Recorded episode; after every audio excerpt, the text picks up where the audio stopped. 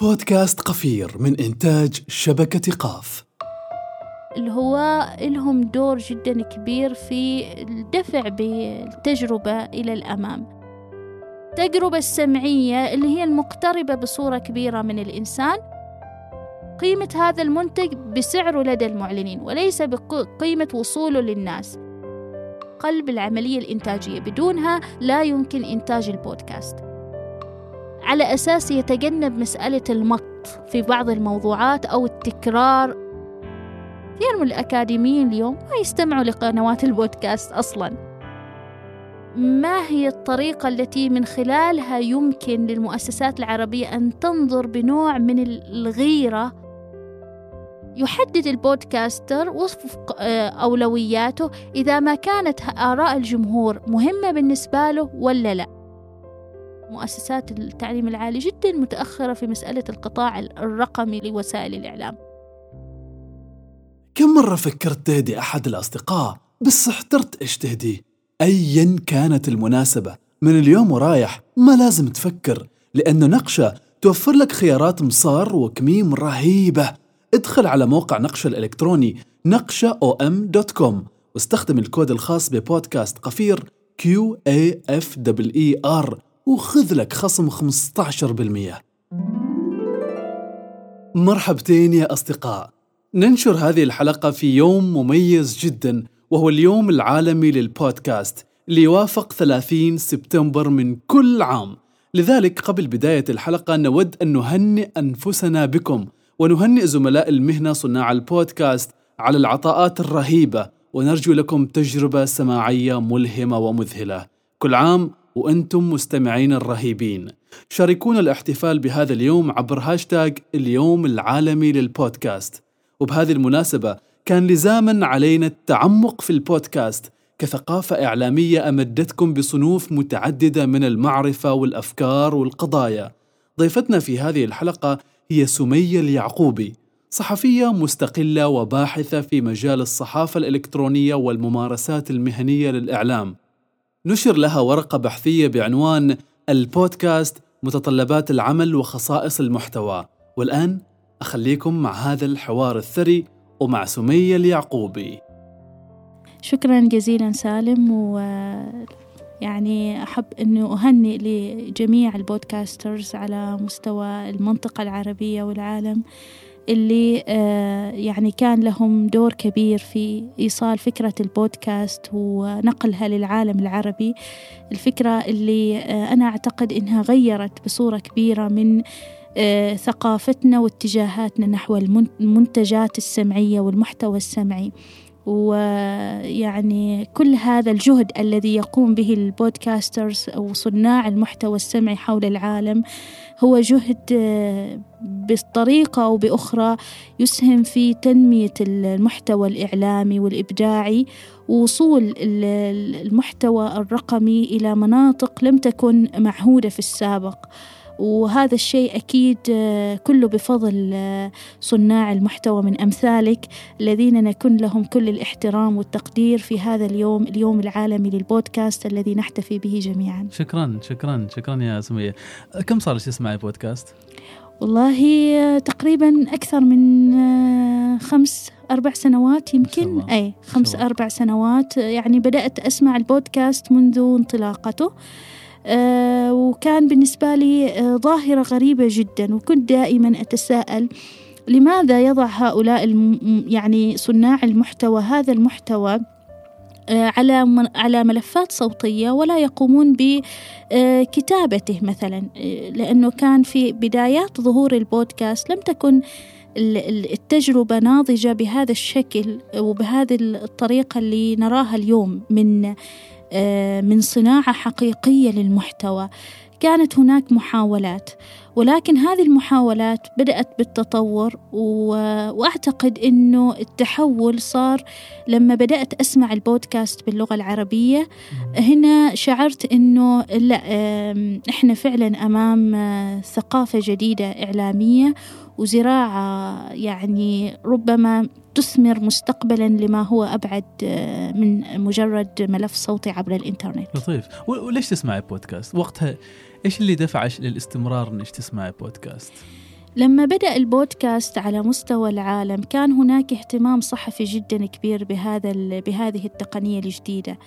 والصحافة لها دور في نشر هذا المحتوى. يعني كانت هنالك الكثير من القضايا اللي تناقش آه، عبر الصحافة ويوضع لها روابط للبودكاست. ومن واقع يعني مراجعتي ومتابعتي لوسائل الإعلام وجدت أنه من المهم أنه نستمع لهذا المحتوى. آه، في البداية لم أكن يعني لأفضل أن أستمع لمحتوى آه، بدلا من القراءة لأنه الإنسان حسب ما اعتاد اعتاد يشاهد أفلام اعتاد يشاهد آه، شيء ببصره ويتلقى المعرفة ببصره. فكان بالنسبة لي من المستغرب أنه أسمع شيء. لكن مع مرور الوقت بدأت أشعر أنه المنتجات اللي موجودة على البودكاست منعزلة ومنفصلة انفصال تام وهي بوح... لوحدها لها قيمة إبداعية. وقيمة ثقافية منعزلة. وبالتالي لابد من إني أنا واصل هذا ال هذا ال هذا ال هذه العادة وهي الاستماع للبودكاست. مع مرور الوقت شعرت بنوع من الولاء لبعض المحطات اللي كنت أستمع لها. وخصوصا المحتوى الذي لم يكن محتوى سائد على مستوى الإعلام العربي. مثل المحتوى اللي فيه مراجعات فنية مثل المحتوى اللي فيه حديث شوي عن التكنولوجيا. أي ذلك المحتوى الخارج عن السمة الإخبارية اللي آه، ينتشر فيها يعني تنتشر في المحتوى العربي بصورة كبيرة. آه، ثم بدأ بودكاست الجزيرة. ووجدت أنه آه، يعني كانت هذه تجربة جديدة وأعتقد أنها آه، ليست على المستوى فقط الإعلامي بس آه، أيضا على المستوى الترفيهي للفرد أنه بدلا من أنه يستمع للأخبار آه، وبدلا من إنه يستمع لشخصيات يعرف عن شخصيات عن طريق الأخبار ويتثقف عن طريق الأخبار يكون له فرصة إنه يسمع عن شخصية محددة مثلا عن طريق برنامج رموز أو غيره آه، أو برنامج بعد أمس انه يستمع لموضوعات خارج إطار التغطية الإخبارية وهذا كان بالنسبة لي فرصة للإمتاع ممتاز. وقد يستغرب أحيانا الناس إنه كيف نستمتع بشيء مرتبط بالأخبار صح. بس هذا هو مجالي اللي أنا أعتقد أني أحبه ومرتبطة فيه منذ سنوات طويلة صحيح بنأتي على تجربة الجزيرة ولكن بالنسبة لك كدارسة للصحافة آه، وأيضا مستمعة للبودكاست إيش إيش إيش أضاف البودكاست لل لل للصحافة العربية؟ البودكاست شأنه كشأن أي آه، يعني تقنية رقمية جالسة تضيف للصحافة وللممارسة الإعلامية بصورة جدا كبيرة اليوم إحنا لما نتحدث عن وسائل الإعلام فإحنا نتحدث عن ساعات مشاهدة ساعات متابعة. البودكاست آه، يعني اقترب من الجمهور بصورة كبيرة في, في, في مناطق لم يكن الجمهور ليعتاد على أنه آه، يعود لها مثل مسألة الاستماع أثناء ممارسة نشاط رياضي أو أو أعمال في المنزل أو ساعات ال ال مثلا الاعتناء بالحديقة أو حتى في بالنسبة للخطوط الطويلة بالسيارة. وإحنا أيضا يعني من الأشخاص اللي في عمان نقود السيارة لمسافات طويلة قد تصل أحيانا لساعات. فإحنا نقدر نقول إن آه، يعني جمهور محتمل بقوة للبودكاست. صحيح. وجانب آخر هو طريقة ونوعية المعالجة التي التي يتعاطى فيها البودكاست مع موضوعات الحياة. سواء وأقول موضوعات الحياة سواء الموضوعات السياسية والثقافية والاقتصادية أنك أنت اليوم لما تجي تشوف على خارطة البودكاست في العالم ستجد أنه لم يعد معني بقضية واحدة أو سمة واحدة يتعامل مع كم كبير من الأفكار والمعلومات وهناك بودكاست متخصص وهناك بودكاست عام هناك بودكاست سولو منفرد يؤدي فيه المقدم كل الدور وهناك بودكاست ديالوج مثل ما إحنا جالسين حاليا نتحدث طرف آه، مستمع وطرف آه، متحدث. وهناك بودكاست لمجموعة من الأشخاص اللي هو نسميه البانل بودكاست اللي هم يقدروا أنه يتكلموا فيه مع بعض. فكل هذه النوعيات المتجددة والمختلفة من تقديم المحتوى السمعي أكيد كان لها دور كبير طيب هل ممكن نقول أنه البودكاست تجاوز الإذاعة؟ لأنه الإذاعة هي كمحتوى سمعي كانت موجودة ولكن الإذاعة نجد أنه كمحتوى هو عابر في عالم البث بمعنى أنك اليوم لما تأتي تستمع للإذاعة أنت تستمع لأي محتوى بدون ما أنك تكون لك دور في انتقاء هذا المحتوى. لكن ما يحدث مع البودكاست هو أني أنا أختار بعناية المحتوى الذي أود سماعه وهذا المحتوى يمكث لفترات جدا طويلة قد تمتد من نص ساعة إلى ساعة كاملة في بعض أنواع البودكاست اللي هو المطول. فهذا الشيء آه، يعني أتى لصالح الجمهور.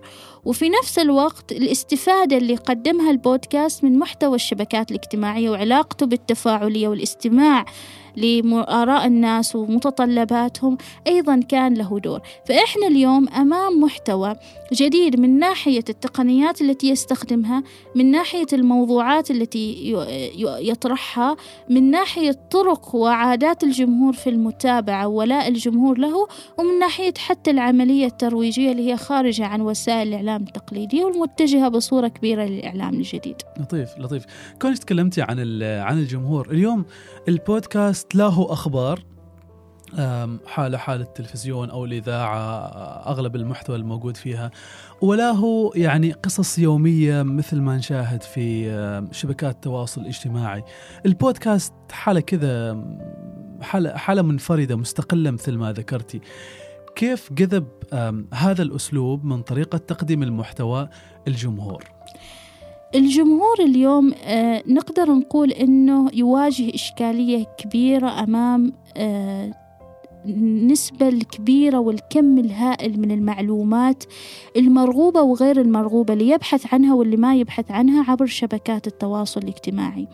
آه، يعني هذا الكم الكبير من المعلومات محتاج لعملية فلترة محتاج لعملية تصنيف محتاج لعملية تدقيق محتاج إلى من يعيد تقديم هذه المعلومات المتوفرة ويقدمها مرة أخرى لل للمتابع وللجمهور. الجمهور محتاج خلاصة. آه، إضافة إلى إضافة إلى ذلك هو محتاج معلومات محتاج آه، أفكار جديدة. فمهمة البودكاستر إنه هو يجمع بين الجانبين الجانب المعاش من الحياة بما فيها من تحديثات ومن تطورات ومن مواقف وآراء والمعلومة كما هي والمعرفة كما هي آه، ويجمعهن مع بعض في قالب إنساني. هنا أعتقد أنه هذا اللي يجذب الناس لأنه يحررهم من النقاشات الافتراضية اليومية اللي نجد أنها عبثية أحيانا وأحيانا سخيفة وغير وأحيانا تكون مضللة. وأيضا يعني يوجه الاهتمام بالمعرفة في نفس الوقت. آه، أذكر على سبيل المثال لما مثلا يكون هناك بودكاست يراجع المعلومات المضللة اللي انتشرت بعد آه، انتشار وباء كورونا في كل مجتمع من المجتمعات. أما نقول مثلا قرنفل وملح مثلا وهذه المعلومات اللي أقدر أقول إنها هي آه، يعني قد لا تتوافق مع رغبة الأطباء والباحثين والخبراء في الوقاية السليمة من كوفيد 19 فلما يجي البودكاست البودكاستر يشوف مثل هذه المعلومات المضللة وانتشارها عبر شبكات التواصل الاجتماعي ويأخذ برأي الخبراء والعلماء والباحثين ويمزج هذا الأمرين ويحاول بطريقة معينة أنه يتعاطى مع الأفكار السائدة في المجتمع. في نفس الوقت يقدم المعلومات آه، كما هي ويحاول أنه هو يربطها ربط وثيق بتداعيات هذا المرض وتأثيراته المباشرة على الجسم. أعتقد أنه هنا هي المرأة المنطقة اللي يبحث عنها الجمهور اللي هي ما ما تتجاهل أفكارهم المسبقة لكن بنفس الوقت آه، تقدم لهم المعرفة اللي يريدوا يحصلوا عليها من البودكاست لطيف لطيف ذكرتيني بمفردة يعني تكررت أكثر من مرة في في الورقة البحثية اللي كتبتيها عن عن البودكاست متطلبات العمل وخصائص المحتوى. آه، تكلمتي عن أنسنة المحتوى. كيف يمكن نفهم أنسنة المحتوى في سياق البودكاست؟ هذه الورقة كانت مهمة بالنسبة لي لأنها هي آه، توضح لي كثر شو البودكاست قادر أنه هو يصل للناس. إذا كان المحتوى ما قادر يصل للجمهور أنا ما أعتقد أنه هو آه، يعني سيحقق أهدافه.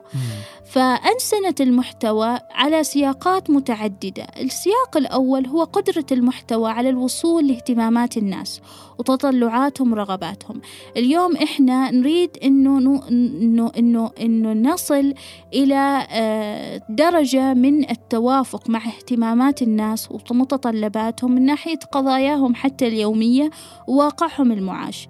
فعلى هذا الأساس أنا أريد أني بالمحتوى السمعي وبقدرة الأداء اللي ممكن أنه يؤديها البودكاستر أستطيع أني أنا آه، أوصل أفكار معينة آه، وطرق معينة من التفكير للناس بما يتناسب مع ميولهم وآرائهم.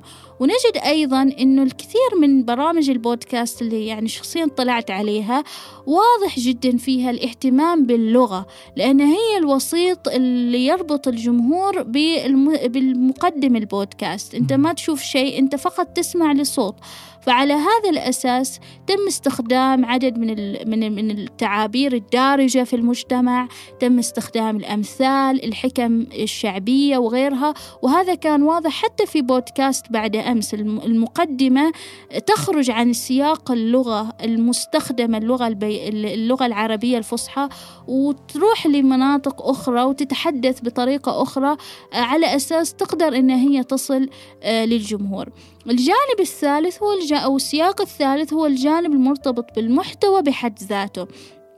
انت مثلا لما تتحدث عن بودكاست سياسي مثل بودكاست بعد أمس اللي قمت بتحليله في هذه الدراسة هم ليسوا معنيين بمناقشة الحدث السياسي بحد ذاته بقدر ما يناقشوا الظروف المرتبطة بهذا الحدث اللي سبقت وتلت هذا الحدث والتداعيات المرتبطة وتأثيره على الناس والأشياء المتوقعة وبالتالي أنا أعتقد هو الإجابة عن اهتمامات الناس إزاء كل حدث. وهذا اللي يحصل مع نسبة كبيرة من البودكاست. فإذا ثلاث سياقات مهمة.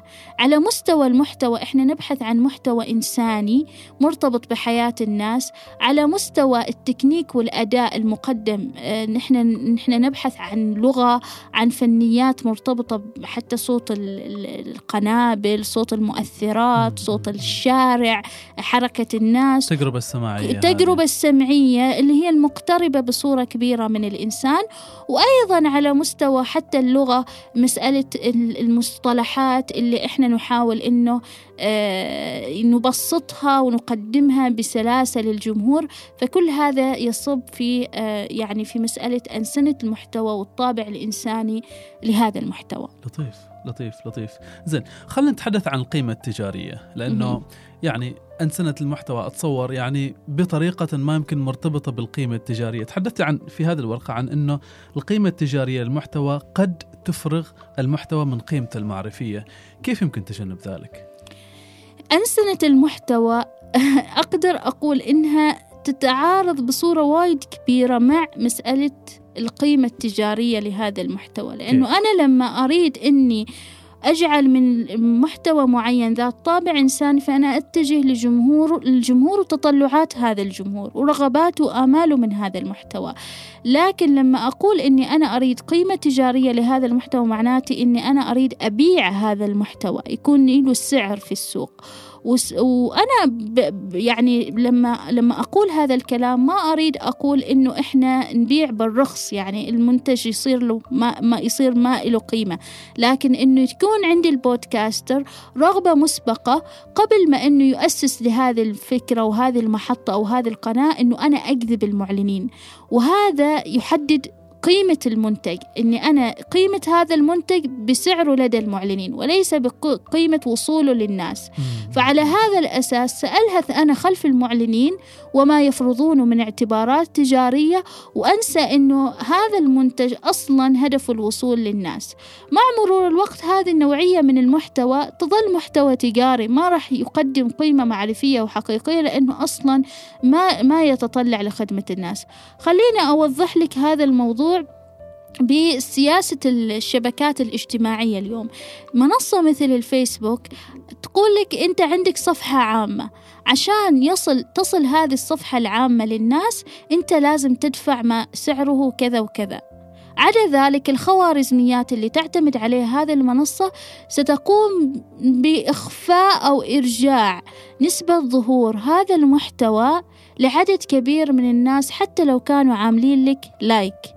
يعني بمعنى إذا كان أنت ما راح تدفع لهذا المحتوى من مبلغ وقدره العشرة آلاف أو العشرين ألف اللي عاملين لك like خمسمية أو ثلاثمية فقط منهم هم اللي توصلهم ال post الخاص فيك. هذا يؤدي إلى أنه المحتوى المعرفي يرزح أمام وطأة آه، حاجة المنصات للمعلنين وللإعلان والقيمة التجارية لهذا المحتوى. وعلى هذا الأساس تتجه الصفحات إلى أن هي تمول هذا المحتوى. طيب كيف تمول إذا هي ما عندها دخل؟ فإذا هنا البحث عن المعلنين. فعلى هذا الأساس مع مرور الوقت يصير الرغبة لإقتناص المعلنين هي الهدف أمام مع بالمقارنة مع المحتوى والعناية بالمحتوى نفسه. وهذا كان حاصل لو شفناه على مستوى وسائل الإعلام التقليدية. كثر شو كنا يعني نقول إنه مسألة الإذاعات رايحة للترفيه. الترفيه وما بعد الترفيه. طيب من اللي يريد هذا الترفيه؟ هل المعلن يريد هذا الترفيه ولا الجمهور؟ في البداية قالوا الجمهور ثم لاحقا قالوا إنه لا إحنا نريد المعلنين يجوا عشان كذا الجمهور جاي. هي الخلطة إنه أنت فشلت في تقديم منتج حقيقي للجمهور فعلى هذا الأساس فقدت الجمهور ومن بعده فقدت المعلنين نفسهم.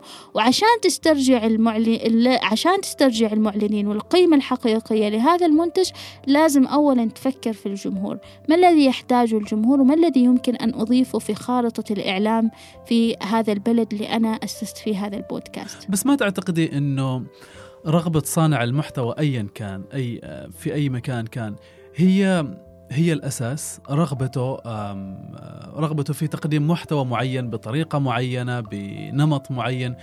لا تعتقدي أنه هي الأساس أكثر من كونه ماذا يطلب الجمهور؟ هذا اللي يوصي فيه الكثير من الباحثين. أنت اليوم عندك أنت جزء من هذا المجتمع أوكي؟ وعلى هذا الأساس أنت موجود تستمع وتشوف القضايا اللي أمامك وعندك تريد تقدم محتوى. الباحثين يقولوا لك أنت استمع لما تريده وابحث فيه وانطلق ومع تفاعلك مع المجتمع اللي موجود أنت فيه وتفاعلك مع الجمهور راح تستمع لرغبات الجمهور وتطلعاته وبالتالي الجمهور يكون مصدر إثراء بالنسبة لك. لكن لما أنا أريد أقول أني أنا أريد أسوي هذه المنصة وهذا المحتوى السمعي عشان فقط أجيب فلوس من المعلنين. هنا الفكرة تكون نقدر نقول إنها ما تخدمك بصورة كبيرة. أولا دع إنجازك يتحدث عنك ابدأ وافعل المستحيل لأجل أن تصل بأفكارك وتطلعاتك ورؤيتك واستمع للناس وخلي الناس يعني يضيفوا قيمة للمحتوى اللي أنت تقوم به عند ذا في ذاك الوقت أصلا المعلن راح ينظر إليك لأنه لما يشوف نسبة كبيرة من الناس صحيح. جاية آه، لمحتوى وتؤكد عليه وكذا يروح هناك يروح هو للدعم اللي اللي يبغاه. لكنك أنت من البداية تفكر في أنه هذا سيكون آه، يعني لتلبية رغبات المعلنين. أنا أعتقد أنه هذه فكرة مغلوطة ولعلها فكرة منتشرة بصورة كبيرة في العالم العربي خصوصا على مستوى الإذاعات والمحتوى السمعي. لما تقترب أي مناسبة وتقرر أنك تكشخ بمصر جديد أو كمة جديدة تلف على ستين ألف محل.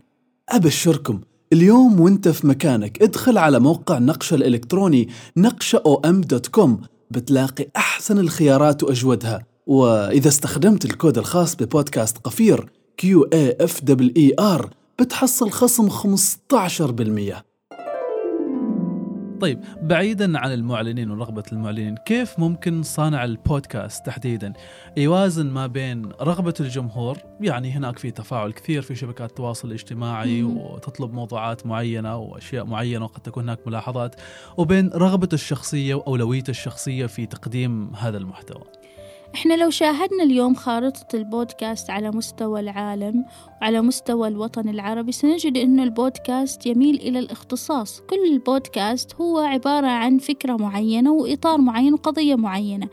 فهذا أول محدد بالنسبة للبودكاستر إنه هو جالس يشوف إنه هذه الفكرة هي تمس موضوع البودكاست اللي هو يرتب اللي هو أنشأه ولا لا. هذه هذه النقطة الأولى. النقطة الثانية كل كل فكرة أو كل موضوع أود أنا أن أناقشه عبر البودكاست لابد إنه يكون لدي إحاطة فيه. من ناحية المعلومات من ناحية الآراء من ناحية الأفكار. يعني أنا أشتغل شغل باحث وصحفي قبل ما إني أتحدث بصوتي للجمهور. التحدث بالصوت للجمهور هي المرحلة الأخيرة أصلا في عملية إنتاج البود أو من المراحل الأخيرة في عملية إنتاج البودكاست. قبلها تأتي مرحلة مهمة جدا وأنا تحدثت عنها في البحث وهي مرحلة آه، البحث عن المعلومات. وإنتاج المعلومات وكتابة المعلومات. هنا في هذه المرحلة يحدد البودكاستر وفق آه، أولوياته إذا ما كانت آراء الجمهور مهمة بالنسبة له ولا لا. لأنه آه، مش كل الموضوعات اللي يطرحها الجمهور قد تكون مناسبة للعرض والتقديم. بعض الموضوعات آه، غير غير ملائمة. طيب كيف أحكم عليها إذا كانت ملائمة؟ بمستوى ثقلها المعلومات المتوفرة عنها الآراء المتوفرة. قدرتي أنا على أني أتحدث عنها. فكلها قدرتي أقصد ما قدرتي اللغوية قدرتي المعرفية أيضا أو قدرتي التحليلية على أني أنا أتعاطى معها. طبعا هذا الشيء ينصرف إلى الضيف إذا كنا إحنا نتكلم عن نوعية مثل مثل بودكاست مثلا الحالي اللي إحنا نتكلم فيه هو معتمد بصورة كبيرة على الضيف. فأنا لازم أدرس ضيوفي باستمرار. وعلى هذا الأساس شفت أنا في بودكاست الجزيرة كيف إنه الاهتمام بالضيف يعني يقع ضمن أولويات فريق العمل. يعني ما كل الضيوف مجازين وما كل الضيوف ممكن الرجوع لهم لمرات قادمة. أحيانا بعض الضيوف يثبتوا أنهم غير قادرين أو غير متمكنين من الموضوعات اللي هم يناقشوا فيها رغم أنهم هم خبراء في تلك في تلك المجالات أو القضايا فيتم استثنائهم في المرات التي تليها. وهذا آه، أعتقد أنه له دور كبير في مسألة العناية بالمحتوى لأنه هذا الشخص هو الذي سيتحدث وسيعبر عن هذه القضية وبالتالي سيرفع من قيمة البودكاست نفسه. فالجمهور مهم. ولكنه ليس آه، يعني كل العملية التي ينبغي أنه ينصاع لها آه، صانع المحتوى بصورة عامة سواء كان بودكاستر ولا صحفي في الصحافة الإلكترونية. جميل. عشان نفهم هذا الكلام بطريقة أوضح خلينا ندخل في تجربة آه، تجربة بودكاست الجزيرة. أنت حللتي بودكاست بعد أمس حللت حللت حسب ما قرأت عشر حلقات منه ودخلتي في تفاصيل كثيرة حتى مع مع فريق العمل. إيش لاحظتي آه، أهمية البعد الإجرائي في صناعة البودكاست؟ بودكاست بعد آه، أمس هو جزء من بودكاست الجزيرة اللي هو نقدر نقول إنه يتبع القطاع الرقمي للجزيرة وعلى هذا الأساس يعني البودكاست هذا تأسس على اعتبار مراجعة للأحداث وللموضوعات اللي تشغل اهتمام الناس من صناعة الأخبار. أنا هذا حسب فهمي يعني وتحليلي لهذا الموضوع. كأي بودكاست ينتمي لبودكاست الجزيرة يمر بمرحلة إجرائية والمرحلة الإجرائية هي مهمة جدا لأنها هي تقدر تقول إنها قلب العملية الإنتاجية بدونها لا يمكن إنتاج البودكاست إذا لم يمر البودكاست بهذه المراحل أنا أعتقد أنه سيكون هناك خلل جدا كبير فالعم... إيش تقصدي بالعملية الإجرائية؟ العملية الإجرائية هي مجموعة الإجراءات اللي تمر فيها اللي يمر فيها فريق العمل قبل إنتاج البودكاست. وتبدأ هذه العملية الإجرائية بالاجتماع المصغر اللي تقاس فيه كل الموضوعات ويتم مناقشتها ويتم التعاطي معها. ثم مراحل البحث وكتابة السيناريو ثم اعتماد السيناريو المناقشة الضيوف الالتقاء بالضيوف قبل إعداد الحلقة ومناقشة آه، إمكانية ضيف دون ضيف آخر آه، يعني لابد أنهم يمروا بسلسلة من النقاشات. ثم الاعتماد السيناريو النهائي وأيضا مسألة آه، تسجيل الحلقة. ونجد أنه المنتجين لهم دور جدا كبير في هذه العملية سالم لأنه المنتج آه، آه، إضافة إلى دوره في كتابة الحلقات وسيناريو الحلقات والمراحل الزمنية لكل حلقة أيضا له دور آخر هو أنه يراقب العملية الإنتاجية حتى في لحظة تسجيل الحلقة. فنلاحظ تدخل المنتجين أحيانا في تصحيح محتوى معين تصحيح فكرة معينة أو مثلا مسألة التسلسل الزمني التدخل في التسلسل الزمني أعتقد أنت ممكن لاحقا نناقش مسألة التسلسل الزمني. أيوة والجدولة الزمنية. ثم حتى لما تخرج الحلقة يعاد مراجعتها والاستماع إلها وتقييمها أكثر من مرة. العملية الإنتاجية أيضا في الجزيرة آه، بودكاست مرتبطة بالسياسة التحريرية للمؤسسة. بمعنى أنه هنالك في آه، شخص معني بمراقبة أن تكون السياسة التحريرية لشبكة الجزيرة الإعلامية متوافقة مع السياسة التحريرية لبودكاست الجزيرة لأن إحنا نعرف أن البودكاست منبثق من القطاع الرقمي والتقني آه، لشبكة الجزيرة. وهذا القطاع تأسس آه، بعد القناة آه، قناة الجزيرة. وقناة الجزيرة لديها آه، يعني كودز ولديها آه، مجموعة من المعايير والإجراءات ومجموعة من النظم التحريرية السياسة التحريرية للمؤسسة. فهنا مهمة أشخاص محددين أنهم هم يحرصوا أنه السياسة التحريرية للمؤسسة تنعكس أيضا على القطاع الرقمي لهذه لهذا البودكاست. وهذا الشيء أنا أعتقد أنه مهم جدا لأنه ينقل المعايير التقليدية المعايير اللي إحنا نعتمد عليها لتقييم المحتوى في المؤسسات التقليدية إلى المؤسسات الرقمية إلى النظام الرقمي. وطبعا أكيد لهذا الشيء آه، مثل ما له إيجابيات له سلبيات آه، كثيرة. لكن بشكل عام أقدر أقول أنه هذه العملية الإجرائية أعتقد إنها حالة مثالية في إنتاج البودكاست لأنها مهمة بحيث إنه ما تضع العمل عشوائي وعبثي. مثل ما نستمع في كثير من البودكاست المنتشر حاليا تشعر بإنه هنالك كأنه العملية غير ممنهجة. لا اليوم لما أتكلم عن البودكاست كمنتج إبداعي لابد إنه كل منطقة وكل زاوية يتعامل معها هذا الملف الصوتي لابد أنه يتم الاعتناء فيها بطريقة آه، جدا مهمة. وعلى هذا الأساس توزيع الموظفين والعاملين في البودكاست يتم وفق الاختصاصات وتحديد المهام بحيث كل واحد منهم يفرق دوره مهم جدا. لو غاب هذا الشخص دوره وانفقد آه، أكيد راح يأثر على الجانب الإخراجي لهذا البودكاست وعلى وصوله للجمهور. حتى مسألة الترويج هم أيضا يعتنوا فيها. يعني هنالك في فريق البودكاست من هو معني بمسألة الترويج للمحتوى وعلى هذا الأساس نقدر نقول أنه هناك علاقة جدا كبيرة بين آه، متطلبات الجمهور وبين وصول المحتوى للجمهور لأنه هذا الشخص المعني بالترويج أيضا يعطيهم نسب عن المشاهدة والمتابعة والتفاعل عبر شبكات التواصل الاجتماعي وعلى هذا الأساس نقدر نقول أنه هي أشبه بلوحة الفسيفساء لو أنا أزلت أي حجر من هذه اللوحة أكيد راح يفرق معاي الشكل والمنتج النهائي بالأخير. لطيف لطيف لطيف جدا. زين أه تحدثت أنت في في في في الورقة هذه أيضا عن التسلسل الموضوعي أو التسلسل الزمني أو تسلسل تسلسل الموضوعات داخل. الوحدات الموضوعية. كيف ممكن تساعد آه، تساعد يساعد هذا الموضوع تحديدا في نجاح البودكاست؟ آه، اليوم على أساس أنا لما أصنع بودكاست لابد أن يكون عندي عناية بالوقت لأنه هو المساحة هو المساحة اللي تربطني بالمستمع نفسه كل مستمع يأتي لقناة بودكاست معينة هو يكون مدرك لمستوى الزمن اللي موجود وعلى أساسه يتم هذا توزيع هذا الزمن عبر وحدات موضوعية.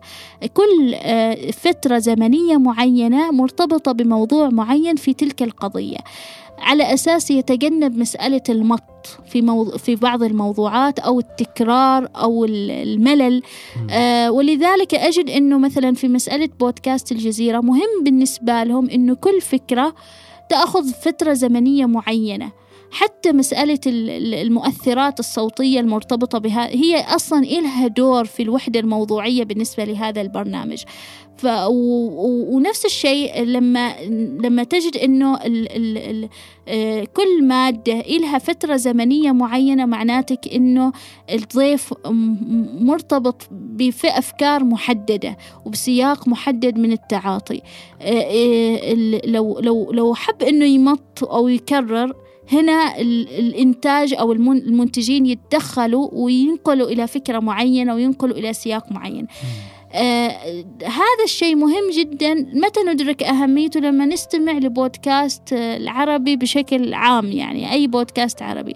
بتلاحظ أنه هنالك مط جدا كبير في المعلومات تكرار جدا كبير في المعلومات خصوصا بالنسبة اللي هي قائمة على الحوار الأخذ والعطاء معناتك أنك أنت ما استثمرت بصورة حقيقية في المدد الزمنية المحددة المرتبطة بهذا البودكاست وأهملت التوقيت اللي أنا أعتقد أنه هو يعتبر جزء أساسي في العملية الإنتاجية. إذا كان بإمكاننا أن نخرج بودكاست من 29 دقيقة ولا نص ساعة آه لابد أنه يكون المعلومات المتوفرة فيه تسمح بوجود نص ساعة. عدا ذلك تستحق النص ساعة أيوة تستحق النص ساعة هذه اللي راح يسمع فيها الناس. عدا ذلك لا أنت سويها ممكن في عشر دقائق ليش لا؟ صحيح. أيوة. صحيح. لطيف. طيب خلينا نرجع للواقع. آه الواقع يقول أن صناع المحتوى في الغالب هم هواة. كيف يمكن الاستفاد من هذه التجربة؟ أو كيف ممكن نسقطها على تجربة آه الهواء المبنية في الغالب في الغالب إنه فريق من شخص واحد. أه، أنا أعتقد أنه لابد أنه ما نكون قاسيين على تجارب الهواة لأنه الهواة لهم دور جدا كبير في الدفع بالتجربة إلى الأمام. لكن مثلا بعض العم بعض الخطوات الأساسية اللي يمكن الاعتماد عليها في إنتاج البودكاست قد لا تكون مكلفة بصورة جدا كبيرة. وأيضا آه، ممكن إنها هي تنعمل حتى لو كان البودكاستر شخص واحد والقائم على هذه القناة شخص واحد. مثل خطوة البحث هذه مثلا اللي إحنا أعتقد إنها هي خطوة غير مكلفة لأن المعلومات متوفرة. واليوم عندنا آه، يعني مصادر مفتوحة للبيانات وللمعلومات. ممكن الرجوع إلها في أي وقت وأي حين. فعلى هذا الأساس بعض الخطوات المنهجية هي ضرورية بالنسبة للبودكاستر إنهم يستفيدوا منها. ولكن هناك طبعا أكيد مثل مؤسسة مثل شبكة الجزيرة هي مؤسسة يعني برأس مال جدا كبير لديها إمكانيات جدا كبيرة تيم آه، فريق عمل جدا آه، كبير.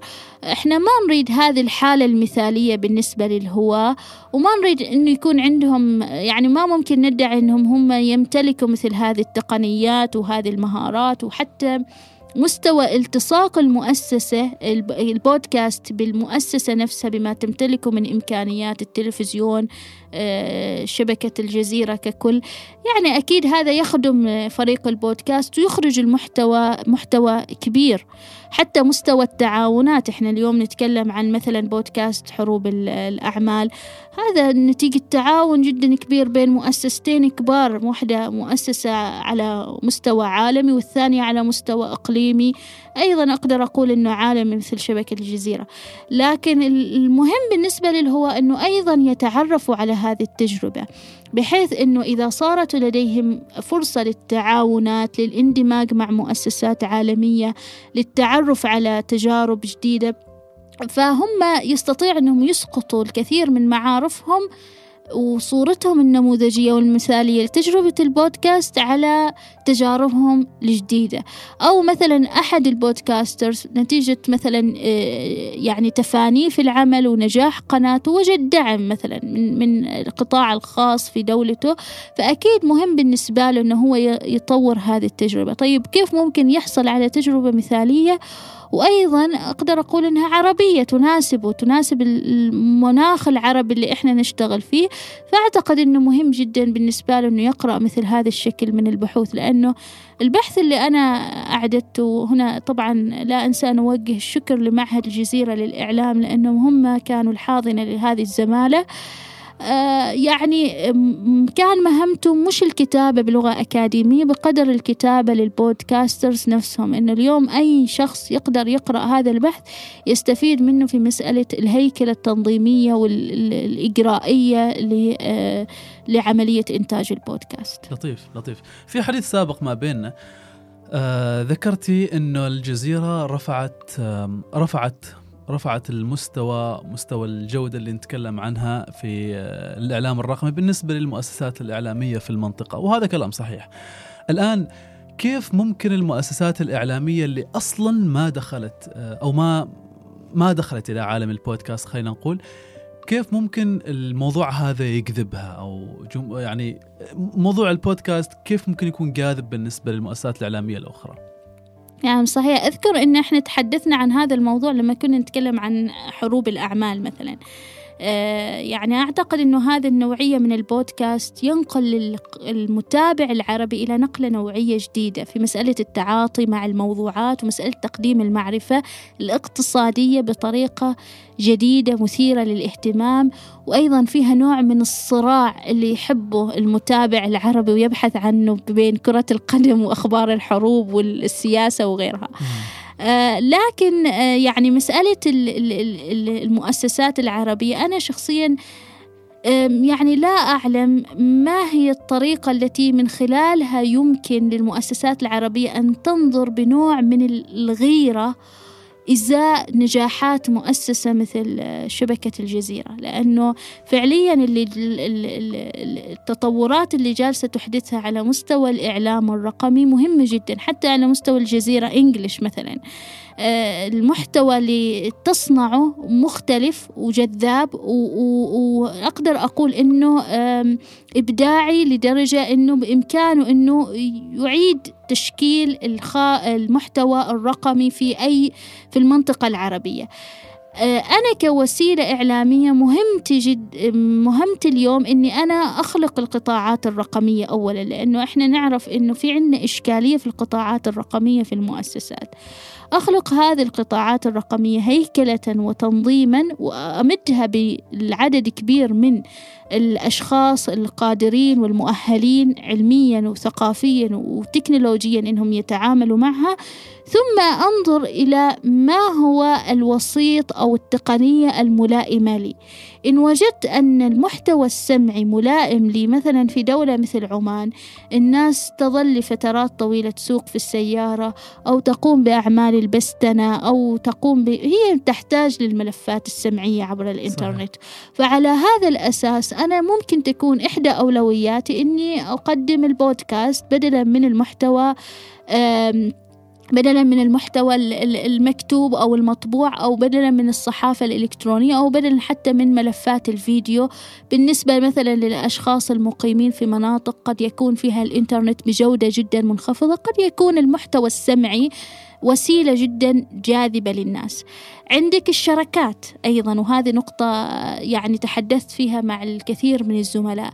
كثر شو اليوم الشركات تقدر إنها هي تقدم محتوى ذو طبيعة مسؤولية اجتماعية بالدرجة الأولى وإضافة مسؤولية مع يعني قيمة معرفية لاختصاصاتها مثلا عن طريق البودكاست. لما نجي لشركات النفط مثلا لماذا لا تكون لديها مساحتها الخاصة فيها للحديث عن النفط وسوق النفط والعالم النفط وعالم الطاقة آه، خصوصا مثلا ما يعرف بالطاقة الخضراء أو الطاقة البديلة مثلا آه، عن طريق البودكاست مادة جاذبة خفيفة تصل للناس وفيها نوع من المعرفة اللي ممكن إنها تضيفها للمتابع والمستمع العربي. فأنا أشوف الظروف. أنا ما أقدر أقول إنه آه هذه المؤسسة يلزم عليها في هذه الظروف وفي هذا التوقيت إنها تتجه للبودكاست، لكن أنا أقول إنه كل مؤسسة تشوف ظروف وحالات المشاهدين والاستماع وطرقها وأيضا إمكانيات العاملين فيها وتحدد خياراتها، البودكاست خيار جدا مثالي وإبداعي وأعتقد إنه ممكن يكون خيار ناجح لبعض المجتمعات بينها المجتمع العماني. لطيف لطيف. طيب إيش اللي إحنا نقدر نسويه الآن علشان نطور من يعني مستوى مستوى البودكاست العربي على مستوى خلينا نقول على مستوى عمان. ماشي انت يعني المؤسسات الإعلامية طلبة الإعلام آه، العاملين حتى المنتجي البودكاست إيش اللي ممكن نسويه علشان نطور هذه هذه الصناعة؟ أنا سأتحدث عن عمان لأنه معنية يعني بالتجربة الإعلامية العمانية بالصورة خاصة بعيدا عن التجربة الإعلامية العربية اللي لها ما لها وعليها ما عليها. بالنسبة لعمان مهم جدا اليوم إن إحنا يعني نبحث عن كيفية تطويع التقنيات هذه الحديثة في معالجة قضايانا. آه، كل تقنية تنزل للسوق هي أداة حقيقية واقعة بيدنا لاستثمارها بالطريقة الصحيحة اللي ممكن من خلالها إثراء المحتوى المرتبط بقضايانا ومعالجة قضايا المجتمع بصورة كبيرة. بالنسبة لطلبة الإعلام ودارسي الإعلام والبودكاسترز الهواء هذول أمامهم فرصة جدا كبيرة للتعلم وللمعرفة. بالنسبة للمؤسسات أمامها فرصة كبيرة إنها هي تندمج مع تجارب البودكاستر وتنتج محتوى خاص بهذه المؤسسات. بمعنى إحنا اليوم ممكن إذا كان الوضع الاقتصادي الحاد يدفع بوسائل الإعلام إلى مناحي اقتصادية جدا صعبة ومتعثرة لماذا لا تتشكل تعاونات واندماجات بين وسائل الإعلام؟ هنا نستطيع القول أنه ممكن هذه التعاونات تقلل من العبء الاقتصادي الواقع على هذه المؤسسات الصحفية والإعلامية وفي نفس الوقت تحقق قيمة في إنتاج المحتوى وتدفع بإنتاج المحتوى لمراحل جديدة. بمعنى مثلا أنا ممكن أشوف لي تجربة البودكاست الخاص فيك اليوم وأنا كمؤسسة إعلامية أحاول أني أتبنى هذا البودكاست وأدخله ضمن آه، خارطتي الإعلامية وبالتالي أستفيد وأنت تستفيد أيضا في ناحية الوصول لجمهور جديد. على مستوى الجامعات أنا أعتقد الجامعات معنا في عمان والمؤسسات التعليم العالي جدا متأخرة في مسألة القطاع الرقمي لوسائل الإعلام مع أنه لابد أن الالتفات لهذا القطاع بصورة جدا كبيرة لأنه هو جالس يحدد هوية المنتج الإعلامي المستقبلي. إحنا جالسين نشوف مع وجود جائحة كورونا اليوم ورجوع الناس لوسائل الإعلام التقليدية مثل الإذاعة والتلفزيون لكن القطاع الرقمي بقي آه، مهم وثابت وينمو بصورة جدا كبيرة. وحتى مع آه، يعني ساهمت القوانين مثل إيقاف نشر آه، وتداول الصحف اللي حدث في مارس الماضي ساهمت بصورة كبيرة في نمو الصحافة الإلكترونية والمحتوى الرقمي بصورة كبيرة. فوجدت الصح... المؤسسات الإعلامية نفسها مضطرة ومجبرة إنها هي تسابق الزمن عشان آه، تدخل لهذا العالم وترتبط فيه وتنتج محتوى بصورة كبيرة وهنا وجدنا إنه كيف إنه الصحفيين بدأوا بدأت هناك يعني اشكاليات جدا آه، كبيرة تظهر في مسألة مهارات الصحفيين وقدراتهم. فلهذه هذا الموضوع كان مهم بالنسبة للجامعات أنه تلتفت له. لأنه البحث العلمي إذا ما التفت للظواهر اللي موجودة في السوق والخارج إطار الأكاديمية فقد أهميته. يعني مهم جدا أن إحنا نلتفت إلى احتياجات احتياجات كل مرحلة. احتياجات المرحلة اليوم أن إحنا نؤهل الصحفيين ونطورهم للتعامل مع المنتجات الرقمية. بصرف النظر إذا كانت عبارة عن بودكاست ولا عبارة عن إنتاج آه، بصري أو أي أو فيديو ك 360 أو أي شكل من أشكال التقنيات اللي موجودة. آه، الباحثين إحنا دورنا كباحثين إنه نتابع هذه الظواهر الإعلامية ونرصدها وننقدها بطريقة تسمح بتطويرها لأنه البحث العلمي لابد أنه يكون مواكب وموا... آه، للظاهرة الإعلامية. بس كيف نواكب الظاهرة الإعلامية إذا إحنا ما نستخدمها؟ الكثير من الأكاديميين اليوم ما يستمعوا لقنوات البودكاست أصلا أو ما يتابع المحتوى الموجود على منصات التواصل الاجتماعي. وهذه فجوة جدا كبيرة يعني ممكن الحديث عنها مطولا بس مهم مهم جدا اليوم أنه المؤسسات أيضا الأكاديمية تقتنص الباحثين الشباب وتحاول إنه إنها تستفيد من خبراتهم في تطوير التجارب الإعلامية. على مستوى المشرعين وهذه آخر نقطة أنا أعرف أني طولت على مستوى التشريع الإعلامي في عمان إحنا نعاني من تراجع جدا كبير في منظومة القوانين والتشريعات المرتبطة بالممارسة الإعلامية بصورة عامة. لدينا قوانين جدا قديمة أغلبها ذات بنود تجريمية أكثر من إنها ذات بنود أداتية وممارساتية بالنسبة للممارسة الإعلامية. رؤوس الأموال المتطلبات المالية المفروضة على المؤسسات الإعلامية والصحفية عشان تبدأ جدا كبيرة ولا تتعاطى مع المرحلة يعني تنتمي لحقبة زمنية مختلفة.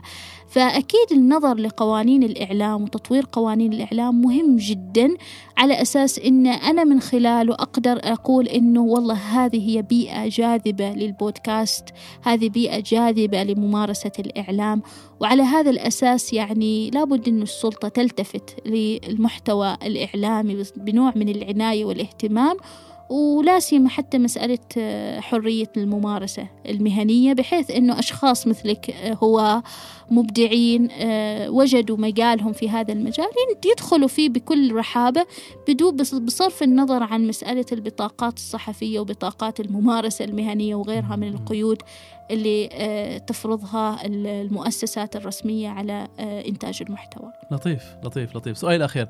هل الورقة البحثية هذه متاحة على الإنترنت؟ أي حد ممكن يطلع عليها؟ آه، إحنا نؤمن بإتاحة المعلومات. نؤمن بإتاحة المعلومات وأعتقد أنه هذا اللي أيضا واحدة من الأشياء اللي حبيتها في مسألة زمالة الجزيرة أنه كل الأوراق البحثية اللي تم الاهتمام فيها والعناية فيها ضمن مشروع زمالة الجزيرة متوفرة متوفرة على الإنترنت ويمكن تحميلها. وحتى ملفات آه، مجلة الصحافة اللي أنا أعتقد أنها أيضا مهمة لمعدي المحتوى متوفرة. هذه دعاية طبعا لطيف. خلاص أنا ليش سألتش؟ لأنه أريد أحط رابط رابط الورقة على على توصيف الحلقة بإمكان أي حد من مستمعي هذه الحلقة أنه يوصل لها بشكل سهل وبسيط إن شاء الله تعالى. أنا أيضا سأستغل هذه المناسبة لدعوة جميع الزملاء الباحثين والإعلاميين معدي المحتوى الانضمام لمشروع زمالة الجزيرة في السنوات القادمة لأنه هذا الموضوع يعني هذا الشكل من النشاط البحثي مهم بالنسبة لنا أنه هو يستمر ويتطور وتخرج بحوث أيضا مرتبطة بعمان والظواهر الإعلامية اللي موجودة في عمان. آه، على أساس أنه إحنا نحاول أن ندفع بالممارسة الإعلامية للتطور من اتجاه بحثي آه، هذه المرة. وأيضا استغل هذه المناسبة مرة أخرى أن أقول يعني أبارك لجميع ال podcasters على كل النجاحات اللي قدموها والتميز اللي قدموه خلال السنوات الماضية. شكرا شكرا شكرا يا سمية. أنا أنا يعني البودكاست هو موضوعي المفضل يعني. ولكن هذه المرة كنت أنا في جانب اللي يسأل أكثر من اللي يجيب يعني. وعشان يعني إحنا نحتفي فيك سالم الصراحة يعني وكل الشباب ال podcasters العمانيين رغم قلتهم لكن نطمح آه، طبعا إن هم يزيدوا وتصير هناك منافسة جدا كبيرة. وأيضا ندعو الشركات المؤسسات وجهات القطاع الخاص أنها تستفيد من هذه التجارب وتدعمها بصورة جدا كبيرة. هذه دعوة للمعلنين لأنهم آه، هم يتجهوا لدعم المحتوى الإبداعي والقيم والثري معلوماتيا ومعرفيا يا رب شكرا يا رب إن شاء الله. يعطيك العافية سمية. ما الله يخليك الله يخليك. شكرا جزيلا. انتظرونا في الحلقة المقبلة مع ملهم آخر في حوار جديد وموضوع مختلف. لطفا وكرما. لا تنسوا تحطوا تقييمكم على آي تيونز وتشاركوا الحلقة مع من تحبون. إلى اللقاء.